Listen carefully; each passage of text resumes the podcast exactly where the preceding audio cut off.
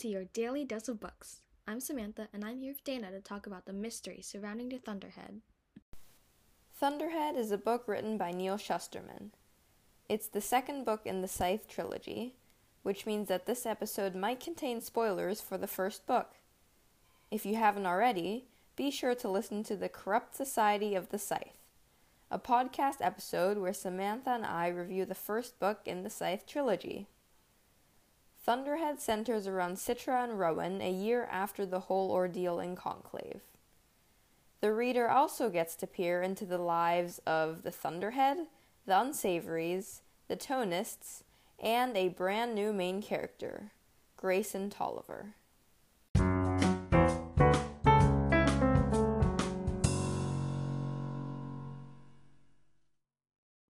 The Thunderhead is a powerful AI that has risen to power. It is all-knowing and has mostly taken control of the whole world. However, it has no control over the Scythe Dome. It's been a year since Rowan has gone off-grid. After escaping Conclave, Rowan Damish turned into Scythe Lucifer, a Scythe that violates every rule in the Scythe Dome's book, from wearing a black robe to naming himself Scythe Lucifer. He has become an urban legend amongst the people, known for killing corrupt Scythes. Though he is trying to help by stopping the corruption, he is now wanted by the Scythe Dome. So he becomes vigilant, continuously on the run while killing corrupt scythes. One of the places he stayed in was Scythe Faraday's beach house. According to the rest of the world, Scythe Faraday was still dead. Little knew about his feigned death. Scythe Faraday strongly disapproved of what Rowan was doing, thinking that only Citra had the power to completely change the Scythe Dome. Faraday decided to leave in order to start an investigation. It all centered around a land of Nod, a fictional place that Faraday believed might not be so fictional at all. On the other hand, Citra, or now better known as Scythe Anastasia, has become a Scythe with a powerful voice in the Scythedom. She was taught well by her former mentor, Scythe Curie, who still fully supports her. However, though she has gained many supporters, she has also formed many enemies. Grayson Tolliver is a boy who worked for the Thunderhead. He was the first to notice the attack targeted at Scythe Anastasia and Scythe Curie. Immediately after seeing the tripwire that was delicately laid out on a road, Grayson leaped in front of the oncoming car, finding it occupied by the two Scythes. He manages to force the car to come to a stop, narrowly avoiding the trap. However, due to his status with the Thunderhead, he is marked as an Unsavory, a title that shows the rejection of the Thunderhead. This means that he cannot communicate with the Thunderhead, and the rest of society will look down on him. Grayson thought that this was because of the Scythe and State Separation Act, an act that prohibited anyone who worked with the Thunderhead from meddling with Scythe business. Little did he know that instead, this was a secret investigation that would end up helping him save the lives of Scythe Anastasia and Scythe Curie once again. After the first attack, Scythes Anastasia and Curie team up with Scythe Constantine, a friend and the best detective in the Scythe Dome, to investigate and find a person who attempted to kill them. While the trio of Scythes investigate, Grayson Tolliver learns to embrace his unsavoriness by taking on the name of Slade Bridger. To fit his name, he began acting like an unsavory as well, becoming extremely unruly. During that time, he meets an infamous, unsavory woman who goes by the name of Purity. Grayson, or should I say Slade, immediately falls in love with Purity, even after he learned about how truly crazy she was. However, Slade later finds something that he hadn't been expecting. Purity had planned a second attack on the exact Scythes who Grayson was trying to protect. The plan was suddenly to attack the Scythes while they watched a theater piece. Grayson couldn't let this happen. Purity planned to set the whole theater on fire and then quickly replace the water in the emergency sprinklers with deadly acid. The revival of anyone who died would be impossible due to the fact that the acid would eat their flesh until there was nothing left of them. On the day of the attack, Slade was instructed to cause a distraction so that Purity and a few other unsavories would be able to sneak into the theater unnoticed.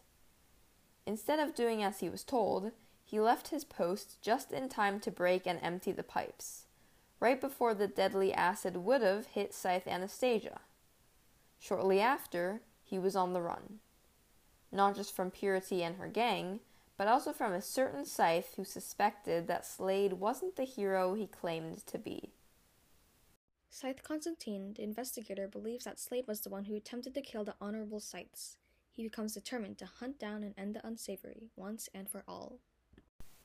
While Slade tries his best to scout out a hideout, Rowan is forced to face his own set of problems. While he was stalking one of the corrupt Scythes, he suddenly began to realize that he was being lured into a trap. Before he could react, he was suddenly knocked out and kidnapped. He wakes up to find himself strapped to a chair, staring at the sight of Scythe Rand, his former mentor's junior Scythe. Rowan thought he had killed her, and yet she had managed to save herself. Next to Scythe Rand was Tiger Salazar, Rowan's party boyfriend. Tiger claimed that Scythe Rand was training him to become a Scythe, but Rowan knew that something was very, very wrong. Tiger was not fit to be a Scythe. He was carefree and did not despise the thought of ending lives.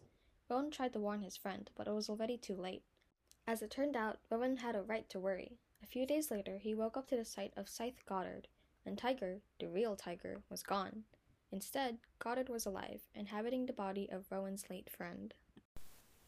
Back at another conclave, Highblade Xenocrates announces that he has risen to the position of a Grand Slayer, opening the spot for being the Highblade of Mid-America. Seeing his opportunity, Scythe Goddard, along with his accomplice, Scythe Rand, makes a dramatic entrance, shocking even the most confident and brave of Scythes. Goddard announces that he is able to be nominated, and he immediately becomes a nominee, due to the corruption that is rapidly infesting the Scythedom. Goddard, a power-hungry psychopath, gets nominated to become the Highblade, along with Scythe Curie, the opposing Scythe who was set on taking him down. Nonetheless, there can only be one Highblade. Using her quick wits, Scythe Anastasia calls for an inquest just before the votes could be counted. She makes up a clear point. Goddard is unfit for being a Scythe. His body doesn't belong to him. The only thing that he still owns is his head, which only makes up 3% of the true him. Therefore, the matter now falls into the hands of the Grand Slayers and the Supreme Blade. Rowan was brought along on Scythe Goddard's trip to Endura, the island that the Grand Slayers and Supreme Blade inhabited. Before the trip, Goddard had brutally killed Rowan multiple times, reviving him just so he could see him suffer again and again and again. Unfortunately for him, Rowan wouldn't give him the pleasure of seeing his prey cry out for mercy. So, thinking it would help him win the trial, Goddard held Rowan captive on Endura. Endura is a man-made island. Due to it belonging to the Scythedom, the Thunderhead's constant presence was absent. This causes the island to have a lot of malfunctions. Well, it was expected, since people always make mistakes. Everyone was so used to it that no one thought much when the alarms started going off. Moments before, Scythe Anastasia triumphantly won the trial against Goddard and Scythe Rand. Scythe Curie was now promoted to the role of Highblade of Mid-America. That's when everything began to sink. Oceans away, Scythe Faraday visits the Library of Alexandria, a library filled with the journals of the founding Scythes. There, he meets Munira, a girl who immediately recognized Faraday. He was, after all, alive. Munira agreed to keep his secret to herself, after Scythe Faraday asked her to assist him in finding any clues that might suggest the existence of the mysterious land of Nod. Eventually, Munira found a clue. She had spotted a map that showed the flight patterns from the Age of Mortality, back when dying was still a natural occurrence. There's a certain spot near Hawaii and Micronesia that no plane had never flown over. That had to be what Scythe Faraday was looking for. So, the duo headed to Washington, D.C. to review the books in the Library of Congress. They searched all the books until they found a map that possessed the power to answer all of their questions. They found out that the blind spot was known as the Marshall Islands. No one had ever seen these islands before, not even the Thunderhead. Faraday suspected that the Marshall Islands were the land of Nod. However, something caught them off guard. Their ears suddenly picked up a faint mechanical sound. The duo investigated the sound and found out that it was the Thunderhead security camera. It had recorded everything. Faraday immediately realized that they had made a huge mistake. The Thunderhead was never supposed to know about the Marshall Islands. It thought it knew everything, but it had been lied to. The Thunderhead was not supposed to have the ability to feel emotions. Yet, it felt the deep feeling of betrayal. It had been lied to. Humankind, the one thing it swore to protect forever, had betrayed it. Yet, it granted them its forgiveness. Humans made mistakes, and after all, it was programmed to forgive. Forgive, but not forget.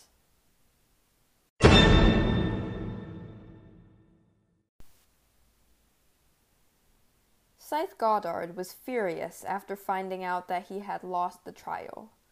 He felt deep hatred, and in response, sabotaged the mechanics that held Endura afloat. At first, no one noticed. Then, panic slowly began to break out. Everyone was going to die. Rowan realized that something was awfully wrong, and managed to escape just in time to find Scythe Curie and Anastasia. Buildings were flooding. Scythes were running about, frantically trying to escape the raging waters. In the eyes of Scythe Curie, there was no hope left. She could not save Citra, Rowan, and herself all at once. Taking executive action, she finds a safe room at the edge of the island. She tricks Citra and Rowan to step inside. Then, the door slams shut. It would take time before Citra and Rowan would become deadish. Dead, but revivable. The extremely freezing temperatures would kill them before the water would manage to get to them. Taking advantage of the last moments they had together, the two tried their best to enjoy their time. At this time, Citra was no longer Scythe Anastasia. She was Citra Terra Nova. Rowan and Citra forcefully shut out the rest of the world and focused on each other. They were able to become their past selves. Scythe Anastasia and Scythe Lucifer were gone. They held each other close, sharing their last moments together. Scythe Curie hoped that centuries from now, the bodies of Citra and Rowan would be found and revived. For her, it was too late. She had done what she had to do. Now, there was only one thing left. Scythe Curie pulled out a sharp blade and pointed it at her chest. Her job on Earth was done. No matter what she did, she could not escape her end. With one swift maneuver, she stabbed the blade into her flesh. Her pulse began to slow down as her vision went dark. This was the end. The Thunderhead had cared about Scythe Curie and Citra. Suddenly, they were gone. Filled with anguish and despair, the powerful AI shrieked and screamed with all its might. The ear-deafening sound lasted for 10 whole minutes. Every alarm in the entire world wailed cries of pain. Grayson Tolliver had found refuge with the Tonists, a group of people who created a religion that was centered around a tuning fork. Tonists had believed in the Great Resonance, a sound that would guide them. Hearing the Thunderhead's woeful yowls, everyone began to panic. Everyone but the Tonists. They believed that this was the Great Resonance. They had finally found it. Suddenly, everyone on Earth was marked as an unsavory. Everyone was now denied access to the Thunderhead. Everyone but Grayson Tolliver. People were convinced that this was some awful mistake, that something went wrong. But if there was one thing that everyone knows, it's this. The Thunderhead doesn't make mistakes.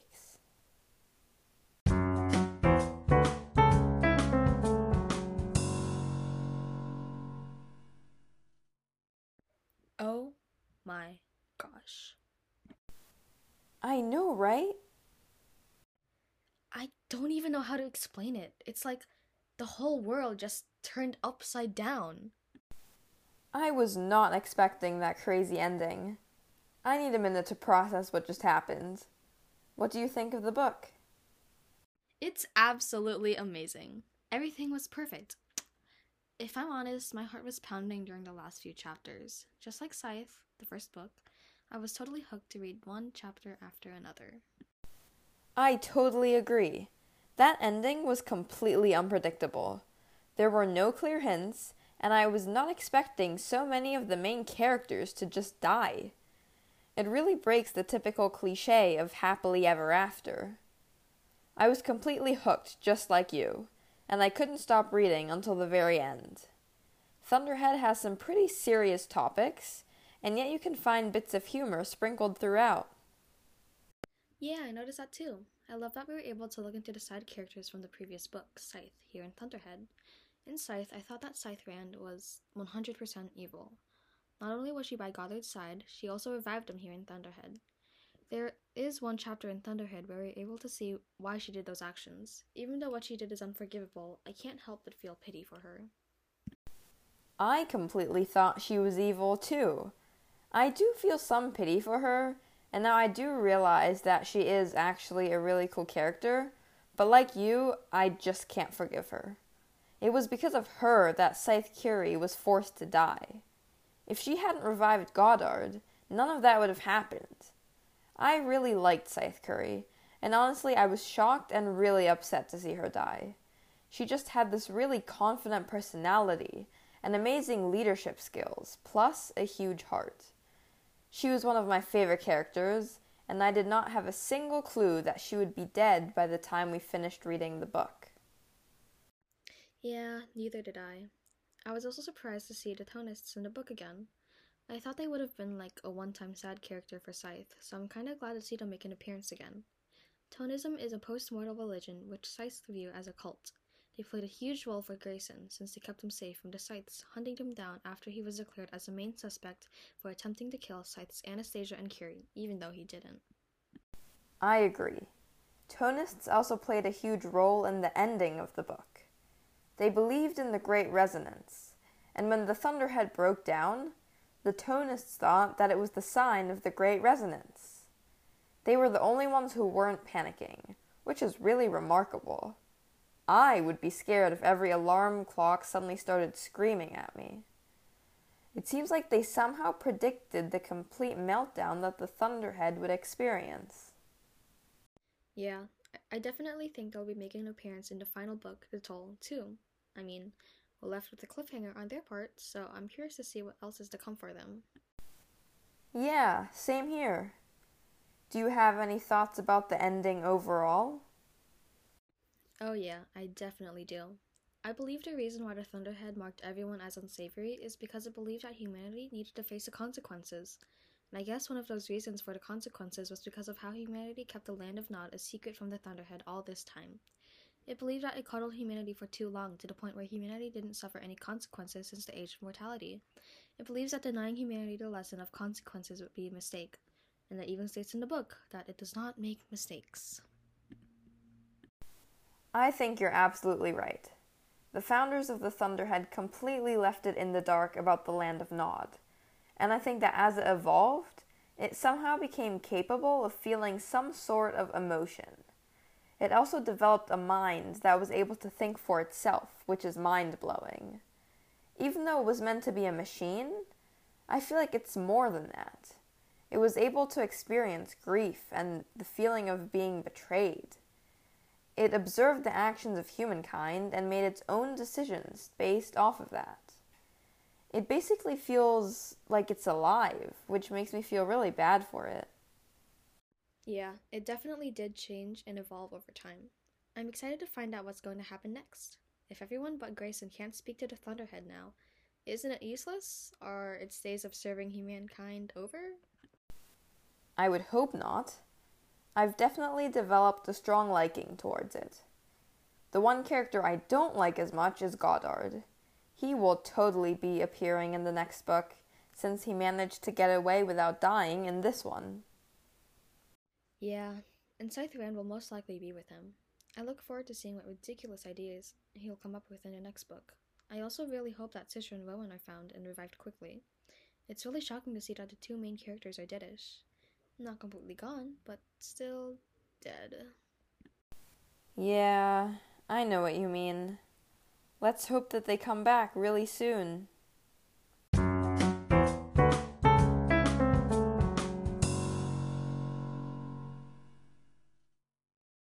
So, who would you recommend this book to? Well, just like Scythe, I would recommend this book to people who are looking for a wild ride. We also recommend this book to people who are really prepared to pay attention to what they read. This book is filled with content that really needs you to tune in. Tune in? Like how the Tonists tune their tuning fork?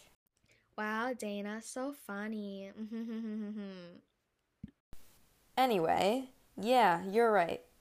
Thunderhead is a young adult dystopian novel, and I strongly recommend this book to anyone who has read Scythe and has enjoyed it.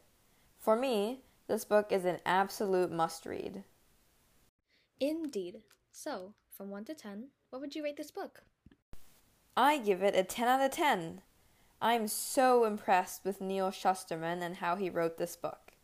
The characters are lovable and fascinating, there was suspense and humor, and the ending completely blew me away. It left us on a total cliffhanger.